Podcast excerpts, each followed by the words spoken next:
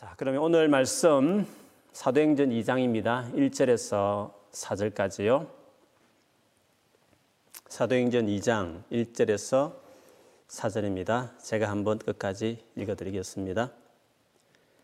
오순절 날이 이미 이름에 그들이 다 같이 한 곳에 모였더니 호련히 하늘로부터 급하고 강한 바람 같은 소리가 있어 그들이 앉은 온 집에 가득하며 마치 불의 혀처럼 갈라지는 것들이 그들에게 보여 각 사람 위에 하나씩 임하여 있더니 그들이 다 성령의 충만함을 받고 성령이 말하게 하심을 따라 다른 언어들로 말하기를 시작하니라.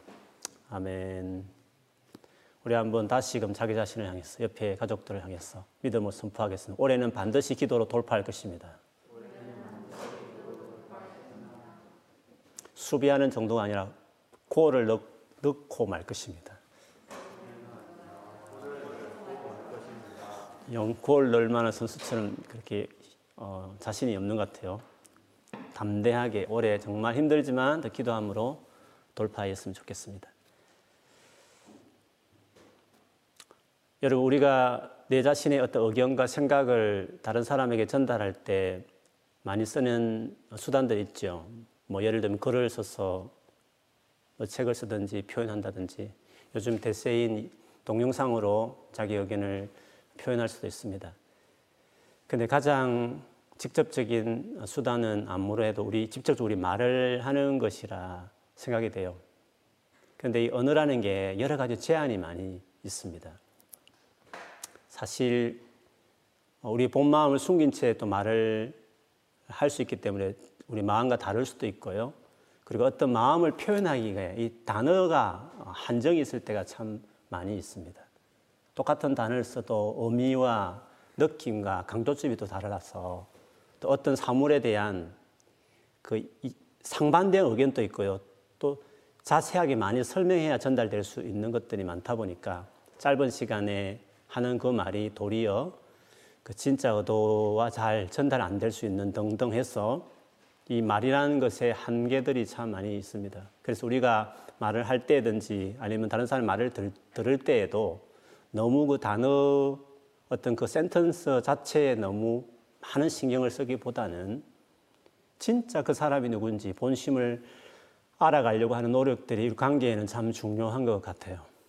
그래서 어, 처음 만난 사람은 단어 하나에 되게 오해를 하지만 오래 지낸 사람은 원래 그 말은 이런 의도야 이렇게 말하듯이 우리가 참 의도와 진짜 중심을 아는 것이 너무너무 참 중요한 것 같습니다. 그래서 영어 하나를 배워도요, 그 나라의 문화를 알아야 제대로 그 의미를 안다는 그 의미도 있지 않습니까? 그래서 우리가 말을 할 때나 들을 때 너무 단어에 과하게 예민하게 신경 쓰는 것은 그렇게 좋은 태도는 아닌 것 같아요. 진짜 본질이 뭔가를, 어도가 뭔지를 생각하는 것이 중요한 것 같아요. 신앙생활을 해도 너무 말꼬리 잡는 것에 대해서 저는 그렇게 중요하게 생각하지 않습니다. 예를 들면 예배를 본다는 말은 틀렸다. 예배를 드려야 된다.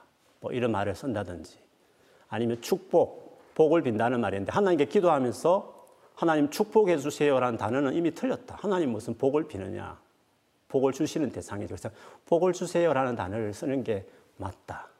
다른 사람을 위한 기도는 어, 중복기도라는 단어는 틀렸다. 도고란 말이 옳다라는 등등 사실은 예배하는 게 중요한 것이고 진짜 복을 주시는 하나님을 의지하며 살아가는 게 중요한 것이고 다른 사람에서 실제로 기도하는 것이 중요하지 그 본인이 정말 잘못된 의도로 하나님 복을 비는 분이라 생각하면서 그 용어를 쓸 일도 없고 내가 예수님처럼 중보자다 이런 마음으로 다른 사람을 위해서 기도할 일도 없고 그리고 진짜 예배를 뭐 구경꾼처럼 관광, 뭐 이렇게 관망하기 위해서 보기 위해서 예배 드리는 사람이 어디 있겠습니까? 별로 그렇게 중요하지 않는 단어들을 가지고 시비 걸 필요 없이 그냥 그 의미와 본질을 살려서 진짜 예배하고 진짜 하나님께 의지하며 나가고 진짜 다른 사람에게 간절히 기도하는 것이 더 중요하다는 그런 의미에서 그렇게 단어 뭐 이런 의미들이 그렇게 본질적으로 중요한 부분이 아니죠. 언어라는 것은 언제나 어, 그 의미를 그대로 담아서 다 표현하는 것들은 아니니까 그렇습니다. 근데 오늘 사실 살펴보려고 하는 성령과 관련해서도요, 이 단어에 대한 여러 가지 의미들, 해석들, 그것을 정말 심각하게 생각하는 경우도 참 많이 있는 것 같아요. 그래서 그 중에 하나를 오늘 같이 여러분 나누고 싶습니다. 그것이 이제 성령 세례라는 성령에 대해서 흔히 이 단어가 많이 써여져 있기 때문에 그런 의미에서 한번 볼 필요도 있지만 무엇보다도 이 단어를 어떻게 해석하냐에 따라서 제일 중요한 본질인 즉 성령이 정말 중요하다. 정말 성령을 사모해야 된다 하는 것들을 더 어, 바르게 이해할 수 있기 때문에 이 단어를 좀 가지고 한번 여러분과 나누고 싶습니다. 오늘 이 성령 세례란 이 의미를 가지고요 크게 두 가지 견해가 있습니다. 하나는 예수 믿자마자 성령이 우리 가운데 오시지 않습니까? 그걸 성령 내주라고 말하는데 성령 내주가 곧 성령 세례다 이렇게 생각하시는 견해 하나와 또 하나는 아니다. 성령 내주하신 이후에 예수 믿자마자 성령이 오시지만 그 이후에 능력을 받는 능력을 받는 그런 사건이 있는데 그것이 성령 세례다. 그래서 내주와 세례는 다른 일이다. 다른 것이다. 이렇게 어, 견해를 가진 두 가지 견해가 크게 있습니다. 먼저 오늘 이 단어를 어떻게 보느냐에 따라서 어, 저 개인적으로는 어, 단어가 그렇게 중요하지 않다고 말을 했지만 이 단어를 살피는 이유 중에 하나는 어, 이걸 흔히 쓰기도 하지만 이 단어의 이해가 어떤 경우에는 의도치 않는 문제, 어떤 문제나 안타까운 아쉬움들을 좀 어, 남기기 때문에 그렇고 더더욱이나 우리가 지금 계속 한 석 달 가까이 살피고 있는 성령에 대해서 정말 사모하게 하는 일에 있어서 무엇이 중요한가와 관련되어 있기 때문에 한번 보고 싶은 것이죠. 오늘 이 본문에 일어났던 이 사건은요, 사실 예수님이 1장에 어, 하나님 나라 가기 전에 성천하시기 전에 하셨던 그 약속이 성취된 사건이었어요. 1장 4절 5절에 보면 사도들과 함께 어, 모였을 때 그들에게 예수님 이렇게 말씀하셨습니다. 예루살렘을 떠나지 말고 내게서 들은 바 아버지께서 약속하신 것을 기다리라. 요한은 물로 세례를 베풀었으나 너희는 몇 날이 못 되어 성령으로 세례를 받으리라 하셨느니라. 성령으로 세례를 받으리라 했는데 몇 날이 안 돼서 오늘 2장 1절부터 4절까지 사건이 내렸으니까 이 사건이 성령 세례의 사건이라고 말할 수 있는 것 아니겠습니까? 그때에 성경에 보면 120여 명의 성도들이 그 당시 성도들이 마가의 다락방에서 열심히 기도하는 가운데 아주 현상적으로 눈에 드러날 만큼 그 현상을 가진 성령의 강림이 있었다는 것을 오늘 본문에 이야기하고 있습니다. 그래서 오늘 이 성령 세례에 대해서 만일에 이때 이 성령이 강림하는 이때 제자들 안에 성령이 이미 있었, 있었 다고 한다면 성령 세례는 성령 내주와 다르다 이렇게 말할 수 있는 것이고 이때 제자들이 성령은 없었다라고 말한다면 성령 세례와 내주는 같은 의미가 되겠죠. 그러면 이 제자들이 어, 이미 성령이 있었지만 다시 지금 성령이 내렸으니까 내주와 다른 뭔가 권능, 놀라운 뭔가 일어나는 성령 세례가 있다라고 주장한 분들의 견해를 먼저 보면 그 근거는 고린도전서 12장 3절에 이런 말씀이 있습니다. 그러므로 내가 너에게 알리노니 하나님의 영으로 말하는 자는 누구든지 예수를 저주할 자를 하지 아니하고 또 성령으로 아니하고는 누구든지 예수를 주시라 할 수 없느니라. 즉 성령으로만 예수님을 주님이다. 이렇게 제대로 고백한다는 것이죠. 그렇게 본다면 지금 이 당시 기도하는 이 제자들은 예수님의 순종해서 지금 기도 열심히 하고 있는 이들을 본다면 이들은 이미 예수님을 주인으로 고백했기 때문에 이들은 이미 성령이 있다는 것입니다. 성령이 있기 때문에 지금 다시 임한 이 성령은 내주가 아니라 성령 있는 사람이 받게 될 second blessing 같은 능력의 어떤 세례다 이렇게 말하는 거죠. 마태복음 16장 16절에도 베드로가 주는 그리스도시고 살아계신 하나님 아들입니다. 신앙 고백했고 그게 단순한 말이 아니라 그 하나님께서 알게 한 거다라고 칭찬할 정도였으니까 그럼 진실한 고백을 한 베드로를 볼 때에도 이미 베드로는 성령에 의해서 고백했기 때문에 이 사람은 이들은 이미 성령이 내주하신 것이었다 이렇게 말하는 것이죠. 그런데 이것에 대한 반대 구절도 있습니다. 예를 들면 요한복음 7장 38절 39절에 보면 예수님이 공생의 가운데 하신 말씀인데요. 나를 믿는 자는 성경의 이름과 같이 그 배에서 생수의 강이 흘러나오리라 하시니 이는 그를 믿는 자들이 받을 성령을 가리켜 말씀하신 것이라. 예수께서 아직 영광을 받지 않으셨으므로 성령이 아직 그들에게 계시지 아니하시더라. 이미 제자들임에도 불구하고 요한은 아직 저들에게 성령이 계시지 않더라 이렇게 말을 했기 때문에 이것만 보면 예수를 주라고 고백했지만 그러나 그것도 온전한 고백이 아니었잖아요. 정치적인 메시아로 고백했기 때문에 이런 등도를 볼때 아직은 그들이 성령이 내리지 않은 것이었다. 이렇게 말할 수도 있는 것이기 때문에 그렇습니다. 근데 여기서 이제 방금 요한복음에 영광을 받지 않으셨기 때문에 안 계셨다는 말이었기 때문에 이 영광이라는 이 단어가 뭔지에 따라 다를 수 있는 거죠. 예를 들면 요한복음에서 영광이라는 이 단어를 어떻게 써느냐면 예수님 십자가를 못 박히는 그 순간부터 영광에 이르는 단계로 요한은 이야기해요. 자, 그렇게 보면 예수님이 십자가에 죽으셨고 부활하시고 나서 제자들 찾아오신 오셔서 하신 그 일이 요한복음 20장 21절에서 22절에 있습니다. 여기 보면 다락방에 있는 그 제자들을 찾아오셔서 너희에게 평강이 있을지어다. 아버지께서 나를 보내신 것 같이 나도 너희를 보내노라 이 말씀을 하시고 그들을 향하사 숨을 내쉬며 이르시되 성령을 받으라. 그러면 오순절 읽기 전에 이미 다락방 있을 때 제자들에게 찾아오셔서 성령을 받으라 하면서 숨을 내쉬며 주었으니까 오순절 전에 이들은 성령을 먼저 받았다. 이렇게 또 볼 수도 있지 않겠습니까? 근데 이 사건을 가지고 어떤 사람은 이것은 진짜 그때 성령을 받은 일이 있었다고 말한 분이 있는 반면에 오순절에 일어날 그 성령에 대해서 예언적인 어떤 제슈처로서 주님께서 하시면서 그들에게 은혜를 입히는 의미로서 하신 어, 말씀이었다. 이렇게 해석하는 분도 계셔요. 그런데 실제로 예수님께서 성령을 그 제자들에게 주셨다 해도 문제는 여전히 있습니다. 왜냐하면 11명에게만 주었기 때문에 그렇습니다.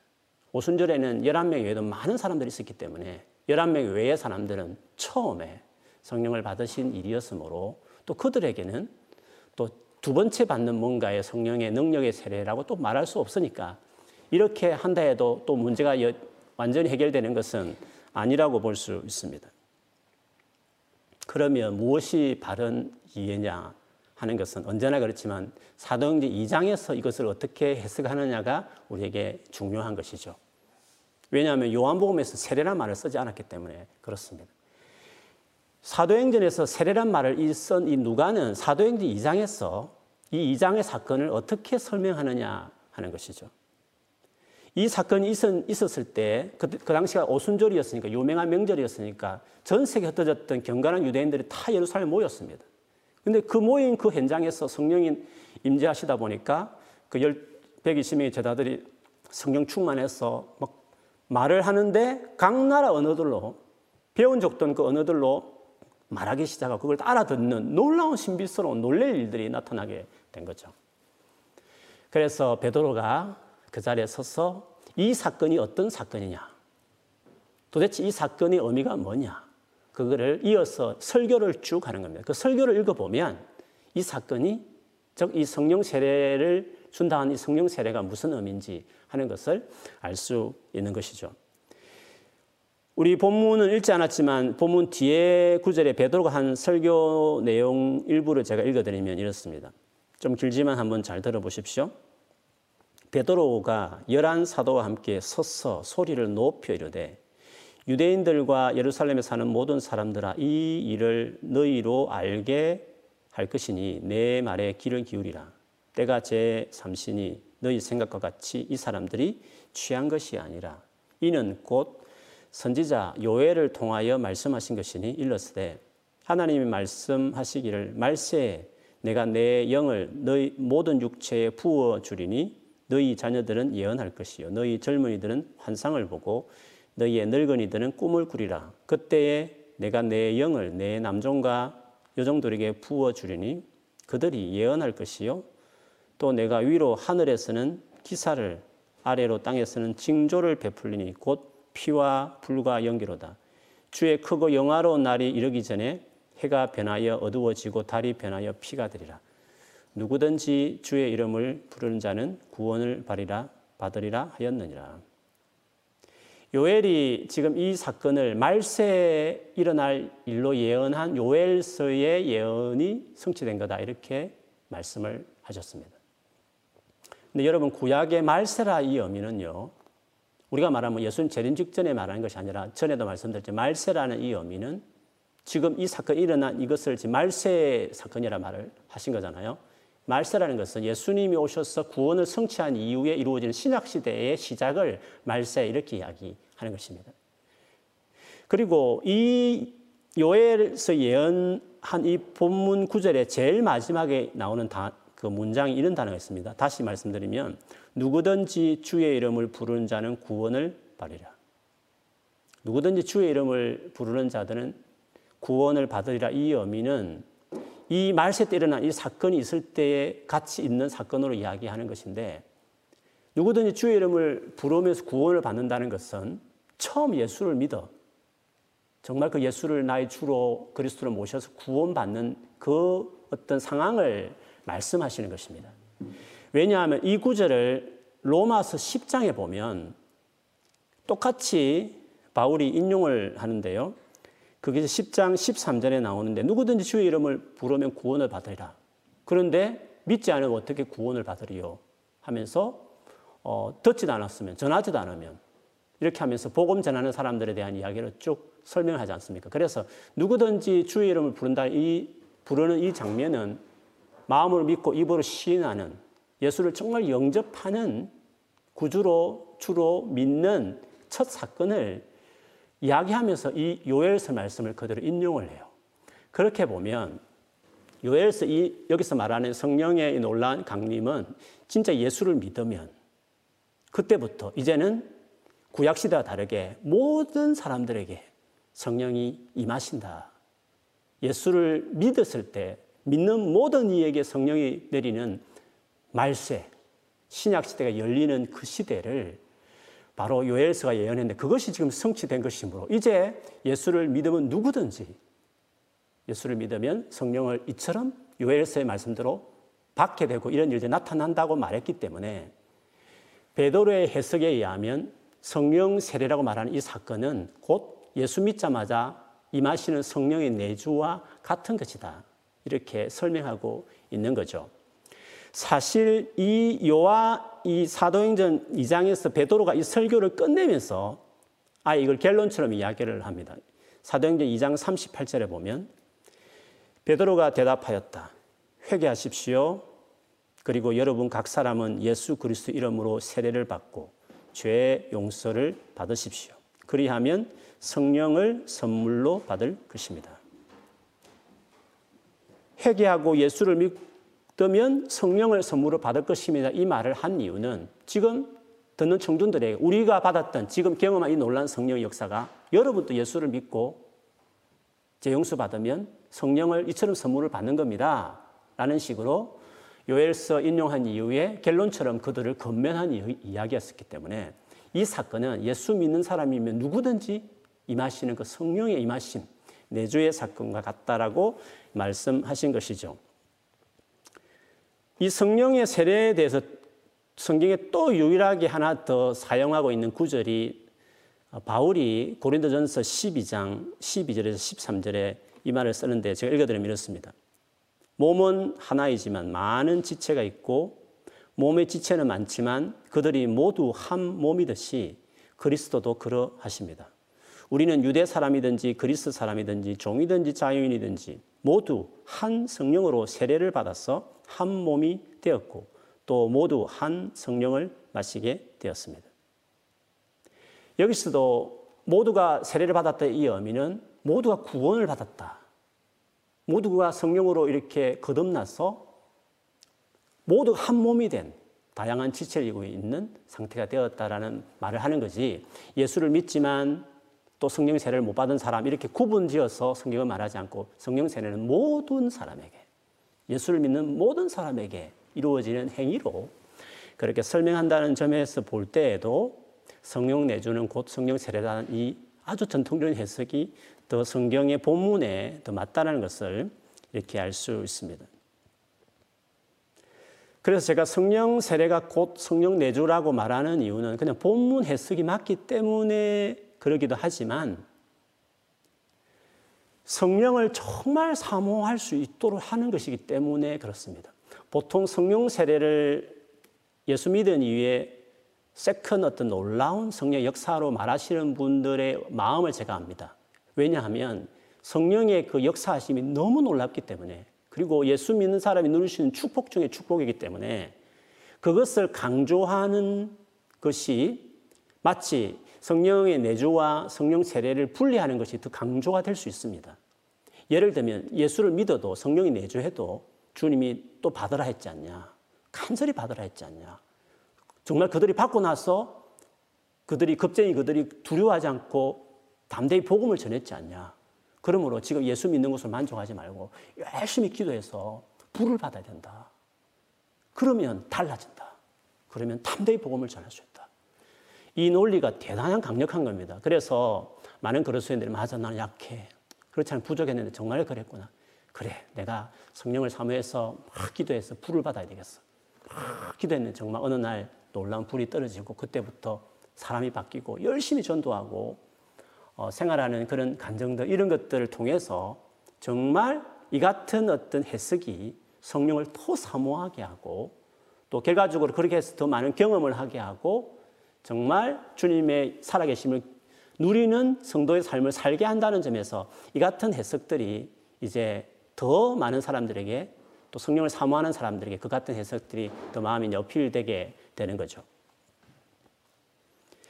그런데 제가 생각하는 좀 다른 부분은요.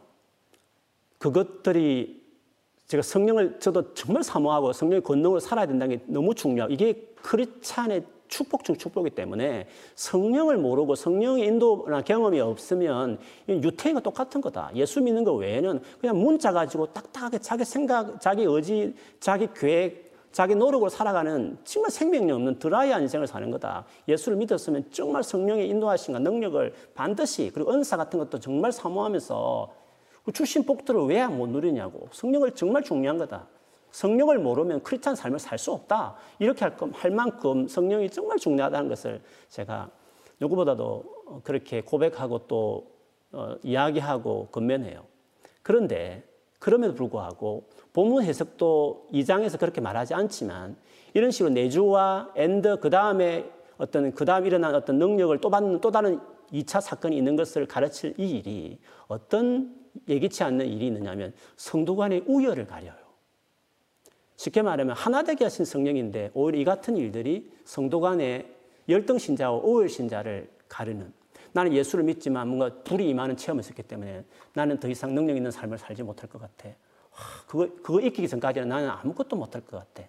이 모든 문제가 다 그것 때문이야 라고 말하듯이 우리 안에 패배감에 적게 하고 뭔가 그런 체험 있는 사람과 없는 사람 사이에 우열을 가는 성도 간에 패를 나누고 어떤 우열, 어떤 이런 분열 같은 모종의 일들이 있다 보니까 이것은 전체를 볼 때 건강한 어떤 우리 교회 안의 어, 모습을 나타낼 수 없다는 점에서 예상치 못한 하나의 이제 문제일 수도 있고요.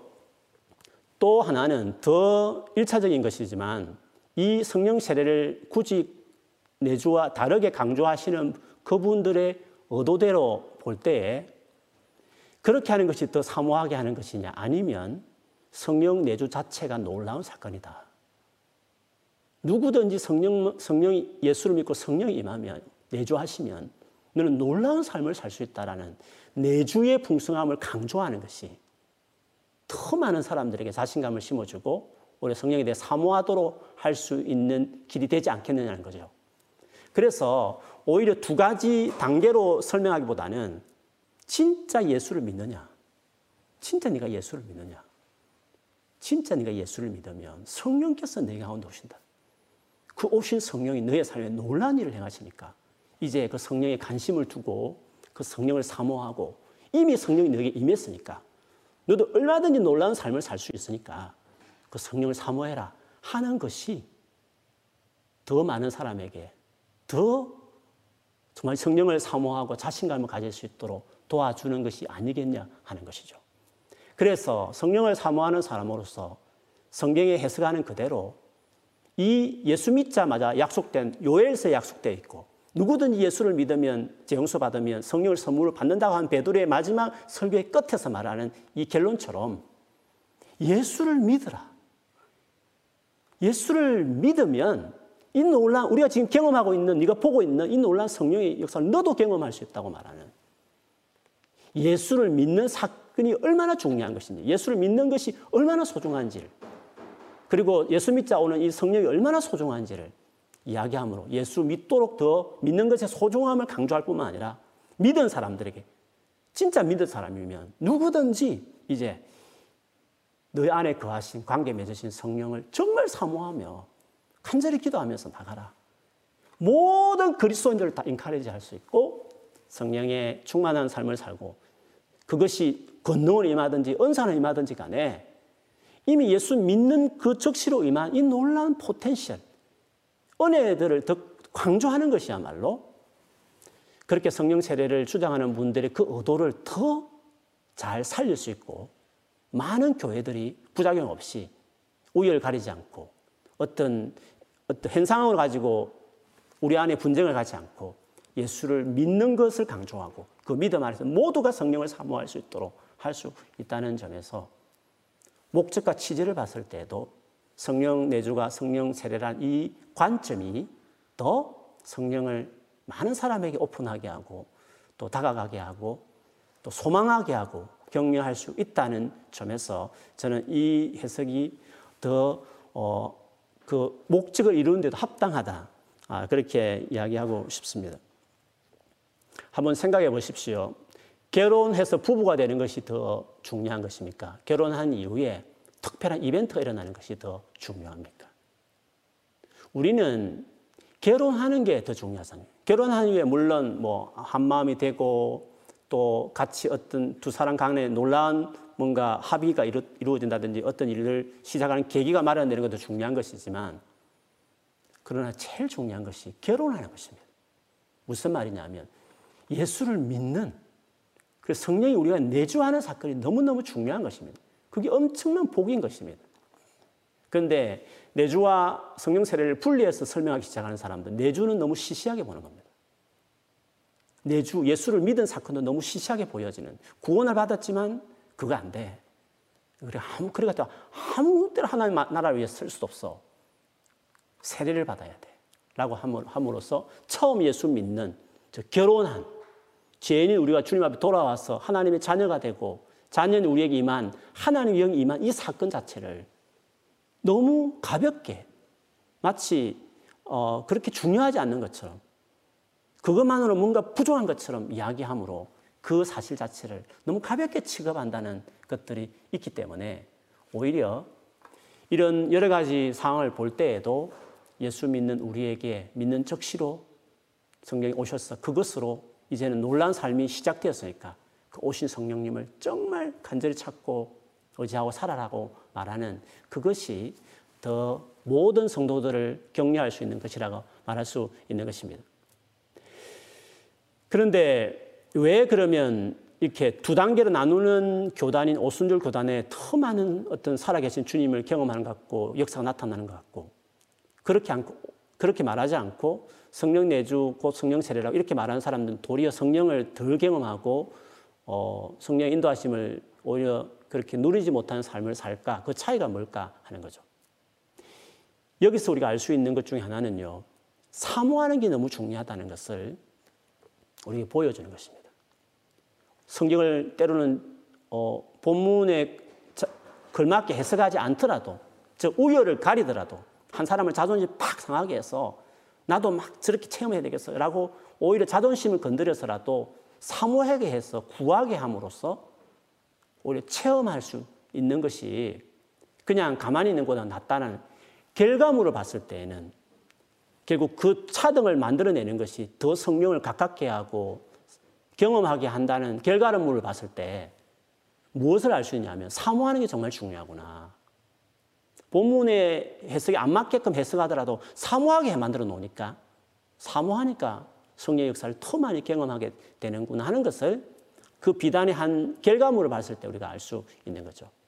그래서 여러분 성령의 내주에 대해서 사모하도록 새롭게 티칭을 잘해야 되기도 하지만 오늘 예수를 믿는 게 확실한 사람들, 정말 예수님이 나를 위해서 십자 돌아가셨다고 믿는 사람들, 그 예수님이 내 삶의 주인이라고 진짜 고백하는 사람이면 예수를 믿는 거잖아요. 그러면 신약 시대에 그런 자들에게 성령을 선물로 준다니까 성령이 계신 거잖아요.